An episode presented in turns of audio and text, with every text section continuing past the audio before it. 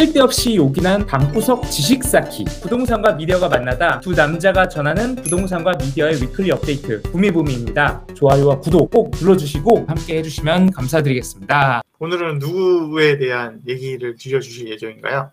여러 사람의 이야기를 하는 것보다 한 사람의 핵심 이야기 한 가지를 가져오는 게 좀 반응이 좋은 것 같더라고요. 음. 아기곰님이 찍어준 다음 판교가 될 곳이 이게 좀 에피소드 반응이 좀 좋았었어요. 아, 관심이 오히려 이렇게 그 사람이 누구냐라는 것보다는 그 사람이 지금 현재 하- 하고자 하는 얘기가 무엇인지가 더 궁금하다는 얘기겠네요. 네, 맞아요. 1시간 30분짜리 보기도 바쁘고, 막. 자, 그래서 그 전문가가 뭐라 그랬어. 그냥 이 짧은 이야기를 듣고 싶으셨던 것 같아요. 그래서 오늘은 부동산 그 제가 좋아하는 점- 찐 전문가 중에 한 분, 데이터의 마술사 삼토시님의 이야기를 좀 아, 담아봤어요. 네, 삼토시 저도 좋아합니다.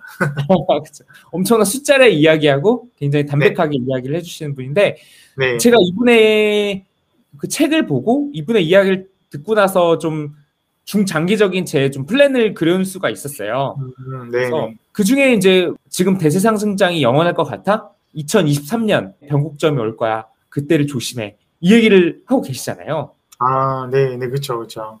그래서 그 근거 중에 한 가지를 좀 담아봤어요.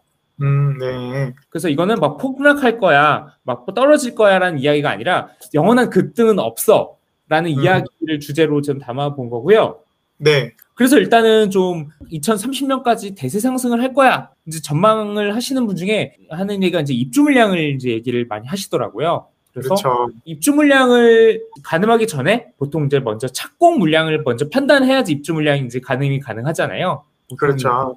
한 2년에서 3년 정도의 시간이 걸리니까 그래서 이분이 이제 또 데이터의 마술사답게 지난 10년의 데이터를 한번 딱 분석을 해봤어요. 그래서 네, 착공 물량 같은 경우는 일단 서울로 좁혀봤을 때 연 평균 한 4만 호 정도가 이제 계속 이 착공 물량이 이제 있었다고 해요 해마다 그러면은 네, 아, 이제 해마다 4만 호 정도 되니까 이때로부터 한 2, 3년 뒤에 이제 입주가 되겠구나라고 하는데 저희도 최근 18, 19, 20년에도 대세 상승장이었지만 놀랍게도 그 착공 물량은 오히려 한- 더 많았었어요. 한 4만 호 이- 평균 그 이상에.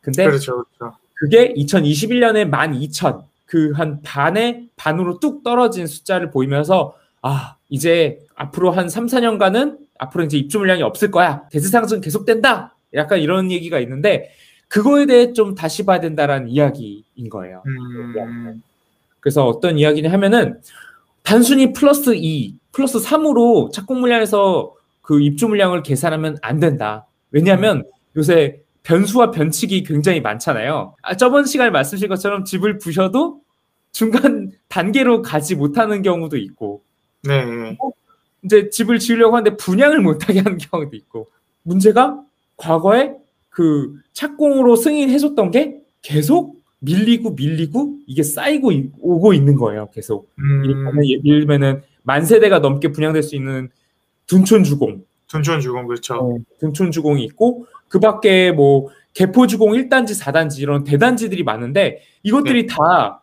원래는 진즉에 이렇게 짓고 분양하고 했어야 되는 게 계속 쌓이고 있다라는 거죠. 그래서 그렇죠. 이게 쌓이고 쌓여서 이게 2023년, 2024년에 한 방에 이게 이제 입주 물량으로 터질 거다. 이제 집값이 파생돼서 조정세, 약간의 조정세가 있을 거다라는 이야기를 이런 근거로 이제 하고 계신 것 같아요. 근데 그 입주를 하게 되면 요새 네. 같은 경우는 세를 못 주고 주인이 무조건 입주를 해야 되는 거잖아요. 네, 그래서 그런 것 때문에 지금 입주 물량이 많아도 집값의 그 조정에 좀 영향이 덜할 것이다.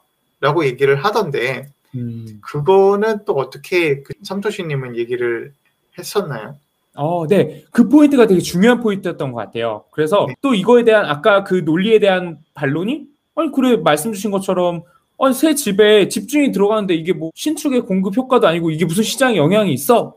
이렇게 말씀을 주실 수 있을 것 같은데 잘 아시겠지만 서울에 지금 새로 공급하는 게 빈 땅에 지는 게 하나도 없잖아요. 그렇죠. 다 일단은 다 재건축. 왜냐하면 승인을 해주지 않기 때문에 일단은 기존에 있었던 또는 굉장히 뒤늦게 승인되는 재건축 아파트인데 이 재건축 아파트의 소유자가 지금 거기에 살고 있지 않다고 어디 저기 시골에 살고 있고 어디 어디 뭐 오피스텔 원룸에서 하는 게 아니잖아요. 음. 상급지 주택에 다른 본인 소유의 주택이 있거나 혹은 전세로 유사한 그 급수에 있거나 그런데 이제 이를테면은 둔촌주공에 한 만 세대 넘게 입주를 하면은 그 기존에 소유하고 있던 사람들이 빠져나온 효과가 있다라는 거죠. 그럼 그 사람들이 음. 쓰나미처럼 빠져오면서 뭐 잠실에서 빠져나오고 강동구 아파트에서 빠져나오고 하면서 일시적으로 전세가 쫙 떨어지고 그리고 음. 이제 뭐 그런 효과도 있을 테고 그럼으로써 어쨌든 이거는 시장을 조금 흔드는 효과가 분명히 있다라는 이야기를 좀 하고 있고 그거에 더 붙여가지고 이런 이제 반론도 또 있는 것 같아요. 재건축을 하면은 신축으로 해서 오케이 알겠어. 그러면은 어, 신규 아파트 공급 효과도 있어. 그리고 새로 입주해서 이런 시장이 흔들린 효과도 있어. 근데 멸실에 대해서는 어떻게 설명할 거야? 왜냐면은 음. 없어지는 물량들도 있을 거잖아요. 그렇죠. 근데 이제 거기서는 이런 이야기를 하는 거죠. 멸실이 되는 주택에서 살았던 세입자들이 굉장히 많은 비용을 내고 되게 비싼 돈을 들여서 거기 살고 있었는가가 하면 아닐 거라는 거예요. 굉장히 음. 잘 아시겠지만은 지금 한, 한 40년, 50년 된 뭐 여의도의 상급지 아파트, 용산, 강남의 상급지 아파트들도 굉장히 전세가가 낮잖아요. 한강 맨션 이런 데 전세가 보면은 굉장히 놀라실 텐데 집값이 음. 이만큼인데 전세가 이만큼으로 붙어 있기 때문에 그게 멸실이 된다고 해서 이게 또 엄청난 그 후폭풍이 있지 않을 거다. 오히려 그래서 멸실에 대한 거는 크게 고려할 요소는 아니다. 이 데이터는 아.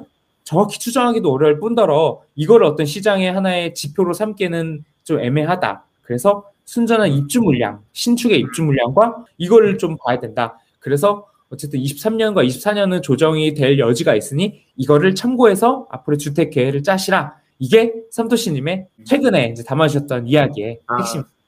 기존에 삼토시님이 그 주장했던 본인의 주장 중에서 음. 24, 24년도에 그 물량들이 이제 풀리기 시작한다 라는 음. 거에 대한 보충 설명 정도의 내용이 요번에 컬럼으로 좀 나온 내용이네요. 그렇죠? 네, 맞아요. 그래서 음, 일단은 넓게 보면은 대세 상승장이 계속될 것인가, 아니면은 언젠간 좀 꺾일 것인가에 대한 견해 중에서 삼토시님은 이제 후자인 거고, 그 중에서 2023년과 2024년을 이야기하고 있는 거고, 그에 대한 내용을 강화하고자 이번 이야기를 좀 거예요. 그래서 어, 주택 시장을 예측할 때 이렇게 특히 서울시의 착공 물량, 입주 물량을 고려해서 시장을 판단하시라 그런 내용입니다. 아, 요새 진짜 불이 붙어가지고 네. 어디까지 올라갈지 진짜 저도 무서워 죽는데 어, 23, 24년도에 좀 어느 정도 물량이 풀리면서 좀 주택 가격도 좀 안정화되고 그다음에 이게 23, 24년뿐만 아니라 사실상 좀 더 걱정되는 거는 그 이후에 계속 물량이 풀려야 될 텐데 아, 그런 것도 좀 계속적으로 나올 수 있도록 좀 그랬으면 하는 바람이 있네요. 그래서 지금 문제가 사실 다주택자나 무주택자도 문제지만 1주택자가 제일 큰 문제인 것 같아요. 아니 음. 갈아타기를 하려고 하는데 대출이 안 나와.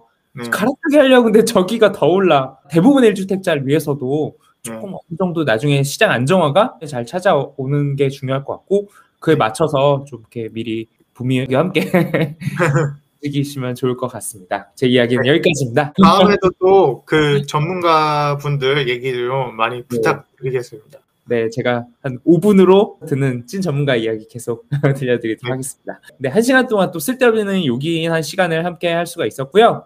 다음 주에 또 부동산 미디어 업데이트를 들고 새롭게 찾아오도록 하겠습니다. 부미부미는요, 팟빵과 팟캐스트, 네이버 오디오, 그리고 유튜브에서 만나보실 수 있고요. 매주 월요일 유튜브랑 네이버 오디오에서 라이브를 하고 있으니까요. 함께 해주시면 감사드리겠습니다. 좋아요, 구독 눌러주시고요. 다음 주에 뵙도록 할게요. 오늘 수고하셨습니다. 네, 고생하셨습니다. 네. 부미부미는요 팟빵, 팟캐스트 그리고 네이버 오디오에서 만나보실 수 있고요 좋아요와 구독 꼭 눌러주시고 부미부미 함께 해주시면 감사드리겠습니다